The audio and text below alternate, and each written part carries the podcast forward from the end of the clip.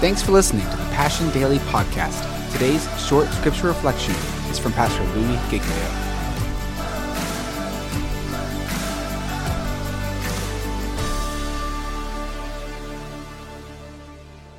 Prayer changes things. Prayer changes things.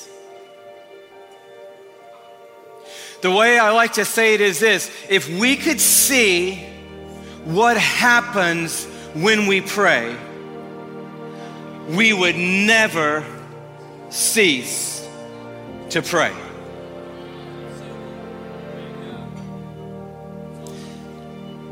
Because we're like, you know, Lord, I don't know, and I don't even feel like you're in the room right now, and I don't even know if you hear me right now, and I don't even know if I hear me right now, and I'm actually getting a little tired, so maybe you're getting a little tired too. Oh, my phone just pinged, and that distracted me, and oh, look, it's a notification from CNN. I should look at that because it's important. You know, our, our prayer journey is a struggle. Because for, for a lot of it, we got like a wall three feet in front of us and a whole crazy world competing around us. But if just for like 10 seconds, God could open up the window of heaven and say, Hey, when you just asked me that, I dispatched angels across continents. When you just asked me that, I shifted kingdom plans into gear.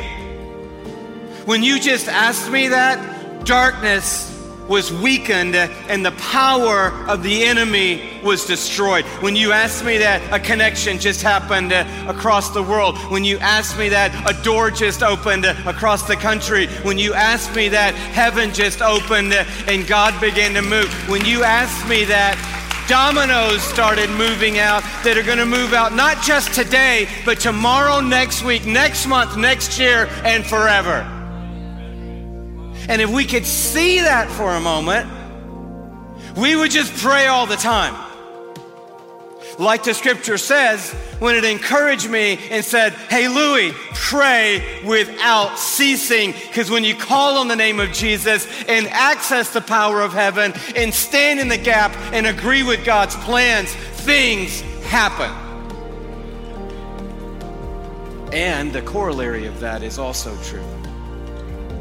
When you don't pray, doors don't open,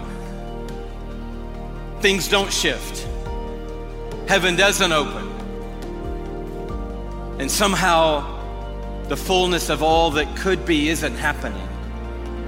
And thus, God is inviting you and me, not because He can't do things without us, but He's chosen to do things with us.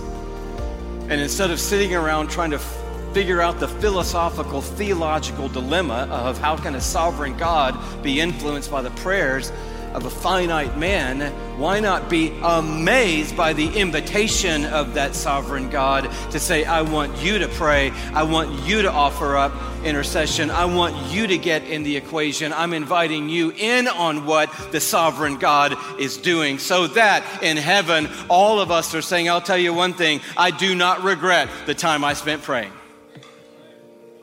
Got no second thoughts about how much time I spent praying for the salvation of other people. Not just, Lord, help Betty. Lord, help Bob. Lord, uh, help them. Lord, help them. Lord, help them. Lord, will you help them? Help them. I get that prayer. I've been praying that this weekend for people I love because I don't know what else to pray for them, honestly. And at some point, we do just say, God, you have to do something. I don't even know what you need to do, honestly, but you do. So, God, will you move? Will you act? Will you intervene? Will you get involved? Will you show your power? Will you get your glory? Will you do a miracle, God? But then to add to that, Lord, they need to be saved. They don't just need their marriage put back together.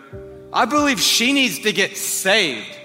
Like radically down deep in the core, shaken up, put back together again, filled with grace, stunned by the cross, alive by the Spirit, awakened as a daughter, to be fully from the dead, operating now in a brand new way of life. I want to start praying for her salvation in Jesus' name. And when you start praying that way, here's the cool thing God is like, and you know what? I'm praying for her salvation also. I'm leaning toward her salvation also. And now I feel like I'm leaning and moving with God. Prayer changes things. I'll tell you another big thing it changes. It changes my approach to that person. I mean, that's why you really don't want to start praying for people's salvation. It is going to really screw up your ability to be um, the way we normally are.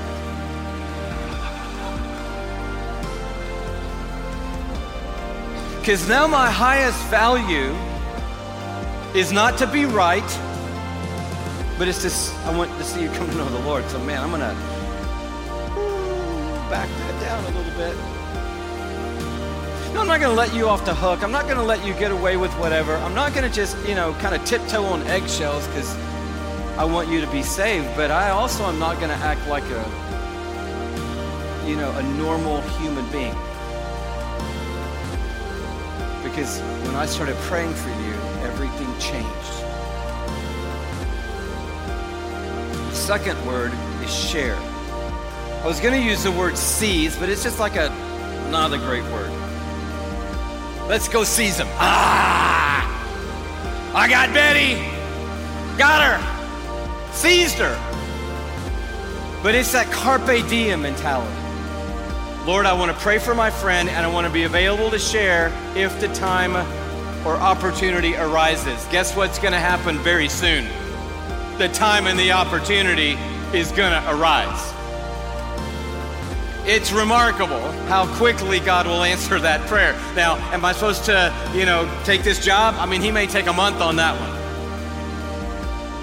But if you say, Lord, if you'll give me an opportunity, I'll seize that opportunity, He'll say, Oh, you would? Fantastic. Here's an opportunity. Like, whoa, that was fast. I wasn't even like ready to like get organized for the opportunity. All God is asking you to do is to shine. And that's, you know, honestly not an overbearing task. And to pray. And you can do that. But when you shine and pray, there's going to be a moment to be seized. That's what seals the deal. Thanks for listening to today's Passion Daily podcast. For full messages, live gatherings, and worship videos, check out our YouTube channel and subscribe at youtube.com slash passioncitychurch1.